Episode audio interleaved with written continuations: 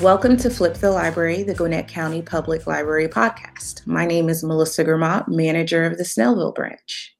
And I'm Steve Thomas, manager of the Collins Hill branch. Today, we are here with GCPL Executive Director Charles Pace and Director of Customer Experience Michael Casey to discuss the library's philosophy and actions on matters of equity, diversity, and inclusion. Uh, the country has recently started a long due over conversation on race, spurred by the violent deaths of George Floyd, Breonna Taylor, and Ahmaud Arbery. Unfortunately, just three of many of those types of deaths. Uh, and GCPL issued a public message to our community reiterating our commitment to building a more educated, informed, and tolerant community, though this was not the first, the library's first steps toward addressing these issues. What, what, when was the decision made that we wanted to draft and release this message to our community, and why did um, you guys feel like it was appropriate for us to make this public statement? Well, the uh, of course we follow the news the same as anyone else, and when we were seeing what was happening in in both our community and around the nation, uh, we felt that it was important that the library articulate its viewpoint, its commitment to diversity, to equity, and to inclusiveness, and to do that in a way that was uh, hopefully powerful and and communicate directly with our customers. Uh, you know, the the older conception I think was that libraries should be neutral and just not take positions on anything. And uh, I don't want to say we've discarded that because I mean, obviously, we don't want to align ourselves with particular political factions or agendas. Uh, however, having said that, we're not neutral when it comes to injustice. We're not neutral when it comes to tolerance. We're not neutral when it comes to inclusivity. And I think that's always been the case, or at least it's been the case, you know, from for many, many decades. Uh, but uh, we we felt that at this point in the country, this crucial time with the tensions that exist in our community and across the country, it was important to make a, a strong statement about where the library stands on these issues. So we discussed it as a leadership team. Uh, we had a, a, very good conversation with the library board as well, and you know, frankly, there were some differing uh, views and differing opinions on that. But uh, ultimately, the the board just came to the idea that uh, they would they would entrust us as the library administration with communicating that message. Um, and uh, so we we talked and worked among ourselves, and uh, there was a lot of back and forth amongst us as well before we finally produced the statement that's uh, on our website, uh, and which hopefully clearly communicates uh, our views on these issues to the community as a whole. Our customer service philosophy states that our services will be inclusive, equitable, and cooperative. How important is modeling that right now? Yeah, I, I, think it's extremely important. I think that you know our our, our community in, in some ways is, is looking to the library as an example, and, and, and we really have to to walk the talk uh, right now. You know, putting out the statement and and putting together uh, the equity task force are, are very good, but there has to be uh, an, an underlying um, support of, the, of that philosophy in, in everything the library does. I think more and more libraries are, across the country are kind of realizing that we need a, a, a, different approach if we want different outcomes in our communities. Uh, I think we've all been doing similar things over the years, and I think now you're you're seeing a bit of a paradigm shift in both what libraries are are are publicly stating or saying through these statements, and then also what what they're trying to begin to do both internally and, and within their own, own communities. Uh, you know, one of the things we want to do with this equity task force is to create a bit of a kind of like a, a racial uh, equity framework that's going to let us go beyond kind of individual change to, to really more to systemic change, uh, which is where you know, more insidious racism sort of operates. So yeah, I, I think the customer service philosophy, while I don't think we were thinking of that back then, uh, I think we we we did a pretty good job at making it uh, a very uh, broad and and uh, a good statement that that can wrap this sort of change into it also. Um, so you talked about the equity task force. Uh, could you tell us a little bit more about that and some other ways that the library has been um, looking to address issues of inequity in our community, um, like hiring decisions, collections decisions, um, programming, um, all to make those all those things that we offer more equitable, diverse, and inclusive. Well, I'll speak to a little bit of, of background, and then I think Charles can. You know, he he really had some very strong points in actually creating the equity task force. But but I think you know, I, I'm happy that over the past two years, uh, the library has really been beginning to address uh, equity issues, both through the uh, LGBTQ uh, plus uh, task force that was formed, the diversity in the collection uh, team that was out there, and also the African American uh, task force that uh, just completed their report uh, a, cu- a, couple weeks ago. Um, I think all of these things, all of these these these teams and task force were examining uh, both our programming, our materials collections, uh, and and all the things we we do in a in a public facing manner. Uh, and I think they they've all had very good uh, suggestions. Uh, we're still working towards adopting some of those. Uh, some of them we are a bit limited right now from a budgetary standpoint. Um, but I know just using materials as an example, they have been spending a lot of time uh, trying to grow our our collections both in Spanish and and I know right now they're working very hard on on, on Chinese collection. Uh, unfortunately, a lot of those collections are rather pricey, um, so we have to kind of take it in in, in small steps. But I, I, do think over the past two years we've been working to kind of broaden our vision a bit uh, regarding equity uh, w- with those task force, and that kind of leads into this new equity task force. Yeah, I would just echo what Michael is saying. Uh, you know, the issue of equity is something that uh, you know we've been talking about internally for for a while now, and of course, it's something that uh, I hear a lot about when I go to national meetings and conferences. Urban Libraries Council has been uh, sort of on the forefront uh, uh, of this issue, but it hasn't really been as much on the radar uh, from a community standpoint until recently. So I know we like to talk about uh, teachable moments. I think that this might qualify as a teachable moment. It's an opportunity to talk about these issues in our community in a way that hopefully doesn't divide people but brings people together. And and we want to educate people as an educational institution. We want to inform them, uh, and we want to build a community of tolerance and a community where every single citizen, every single individual in the community has the opportunity to succeed and to be their best self. Obviously, that's a utopian goal. We're never going to achieve that 100%. But if there's something that we can do to help things in that direction, uh, then we're going to do it. And whether it's having more authors come in and talk to us about uh, these types of issues, about history, the history of the area, about past inequities and how they've in some cases been either not addressed or inadequately addressed, whether it's how we build a diverse collection base that really reflects the broad array uh, of populations within Gwinnett County. I mean, we have over a hundred different languages spoken in the Gwinnett County schools. It's important. We can't. We can't it's just not possible budgetarily to represent all of those, but we at least want to represent the major ones. We want to expand our foreign language programming and collection offerings and our outreach uh, to those communities to make sure that they understand that the library is there for them too.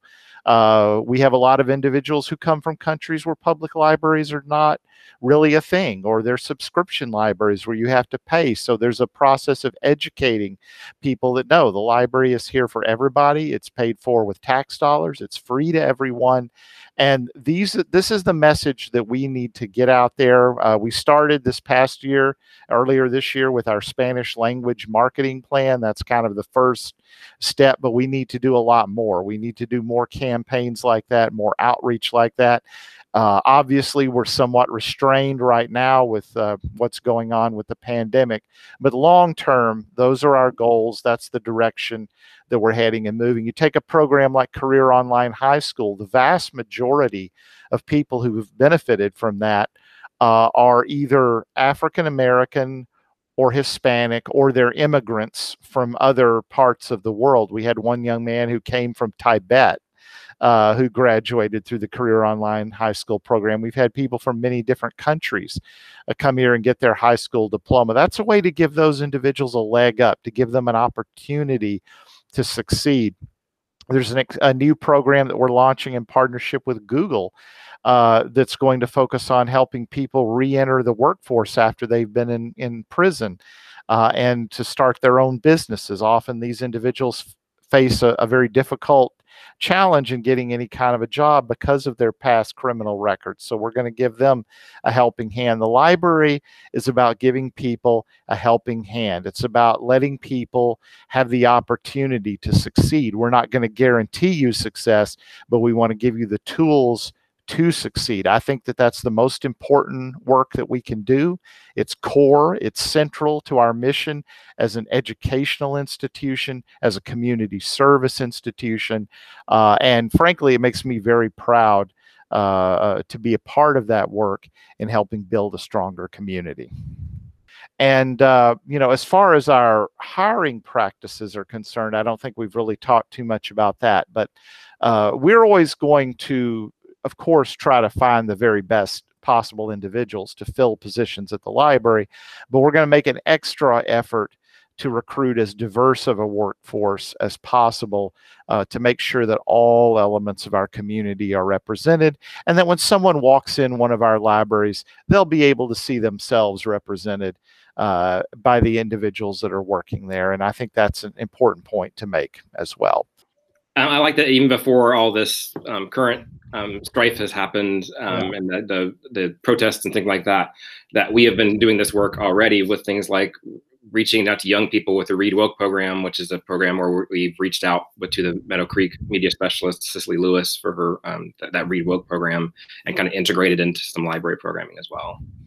Yes, I mean this is this is not something new for the library, but it's perhaps a more just a more targeted focus than we've had uh, uh, previously. And, uh, you know, I, I, think that the opportunities for growth in this area are great. And uh, I look forward to us coming up with even more innovative uh, types of programs and outreach and collections in the future uh, to break down those those barriers we've talked about community, um, but we have to also remember that our staff members are part of our community.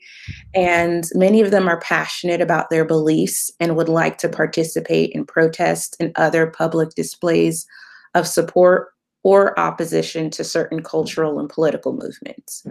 What's the balance staff should consider when they're publicly expressing their own First Amendment rights as opposed to representing the library and its views? I think it's important, first of all, to recognize that as public employees, and I think this is something that a distinction that needs to be made. Mm-hmm. People who work for public institutions like the library have First Amendment rights. So the full array of constitutional rights applies to those individuals in their workplace. That is not true of private employers. So I think that people sometimes get confused uh, rights, uh, constitutional rights apply vis-a-vis the government. If you work for a government institution like the library, you have those rights. If you work for a private employer, you do not. So, you know, just that's something to keep in the back of, of our minds. Uh, having said that, uh, because we are public employees and have First Amendment rights, of course, uh, people have the right to go out and to engage in protests and demonstrations uh, and and other sorts of peaceful protests as are outlined in the Constitution and in the laws that we have, both at the federal and the state level. Uh, they, of course, also, though, should not claim to speak for the library or on behalf of the library or that they are representing the library as an institution. Uh, my preference would be that if you're going to a protest or march, you may not want to wear your library t-shirt uh, i can't necessarily stop you from doing that but it would be my preference that that people don't uh, eh, but otherwise i mean as as a private individual engaging in peaceful protest you're of course uh, welcome to do that. You just should not purport to speak on behalf of the library or say that you're in any way representing uh, the library. The library as an institution uh, has to remain neutral in that respect. We don't inject ourselves into into political uh, controversies in that way. Uh, but you are you do have the right to engage in in, in those sorts of of opportunities to write letters, sign petitions, protest, uh, whatever else, as long as it's within the boundaries of the law. It's really just we, we don't people should not be claiming to represent the library in the process of doing that you know, I think it's there are many, many different programs, and we could sit here for probably an hour and list off different programs that are addressing different, you know, aspects of these equity issues. I mean, our partnership with the school uh, and tutor.com is is an equity issue that I think is is beneficial disproportionately to to uh, communities of color and those of lower socioeconomic status. Uh, and there are many, many others like that. But I think it's not, rather than just talk about here's this program and this program and this program, I want us to think of it as a mindset. It's an attitude. We need to look at things and and talk about ways in which these are either advancing the issue of equity or they're impeding the issue of equity. If it's advancing equity, then that's something we should be doing more of. If it's impeding equity, then we need to figure out a way to remove that barrier. Uh, and there are a lot of different internal processes and procedures and things that we're continually evaluating. I think we've removed many of them, but there's still more work, uh, more work to be done. Yeah, I like the idea of it being a mindset that just kind of this is how we think now, as opposed to, oh, look, it's February, time to bring some Black authors in, Black History Month. Oh, look, it's Asian American Pacific Islanders Month. Trying to make it's like just make it an everyday kind of thing. So right, Yeah, right. Get, get away from those tick boxes and, and yeah, make it just a an organizational approach in general. I, I would add, and speaking for myself, it's very exciting to see the the local community, especially the political leadership of the county, you know, changing in many regards to to better reflect uh, its population. I, I think uh, we'll be seeing that over the next uh, two years, and and, and um, that that's very exciting to see. I'm, I'm, anxious to see what kind of differences that makes in uh, in uh, choices that the county government makes. Yeah, and everything's in progress, and it's important that we even have this conversation I will put a plug in if you don't mind. I don't know if this is going to drop before July 23rd, oh, but on Thursday, July 23rd at 7 p.m., uh, we will have WABE's uh, Rose Scott interviewing uh, bestselling author Stacey Abrams. So that that should be an exciting program. Looking forward to that.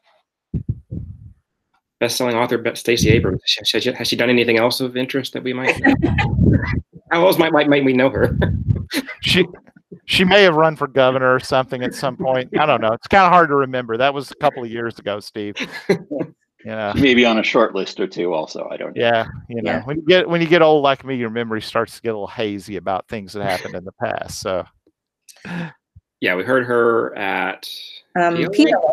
Yeah, PLA speak Yes. Which felt which now, which now feels like 20 years ago, but was just about three months ago, I think. yeah. Which I'm um, stunned it didn't cause an outbreak of COVID, you know, amongst all those thousands of librarians. Oh, I know. Yeah, we, we had like 5,000 librarians in a one conference center at once, right? A week yeah. before we closed, I think. Hand sanitizer everywhere, though.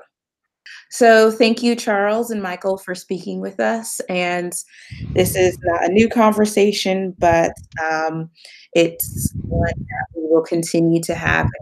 Appreciate you listening to not only um, the community, but the staff. Well, thank you thank very you. much for having us. Yeah, thank you. Take care.